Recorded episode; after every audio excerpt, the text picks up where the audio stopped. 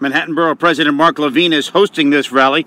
He says the best way to solve the housing crisis in our city build, build, and build. Anytime you're talking about changing the rules for what you can build where, it is contentious in New York City. I think we know that. Certainly that's true in Manhattan. And not everyone agrees on the best way to deal with the housing crisis. But my opinion is clear. We have got to create more affordable housing. No wonder this proposed plan that'll be evaluated in the months ahead.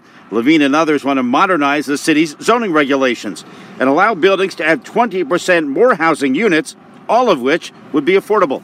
Glenn Schuck, 1010 wins, 92.3 FM at City Hall.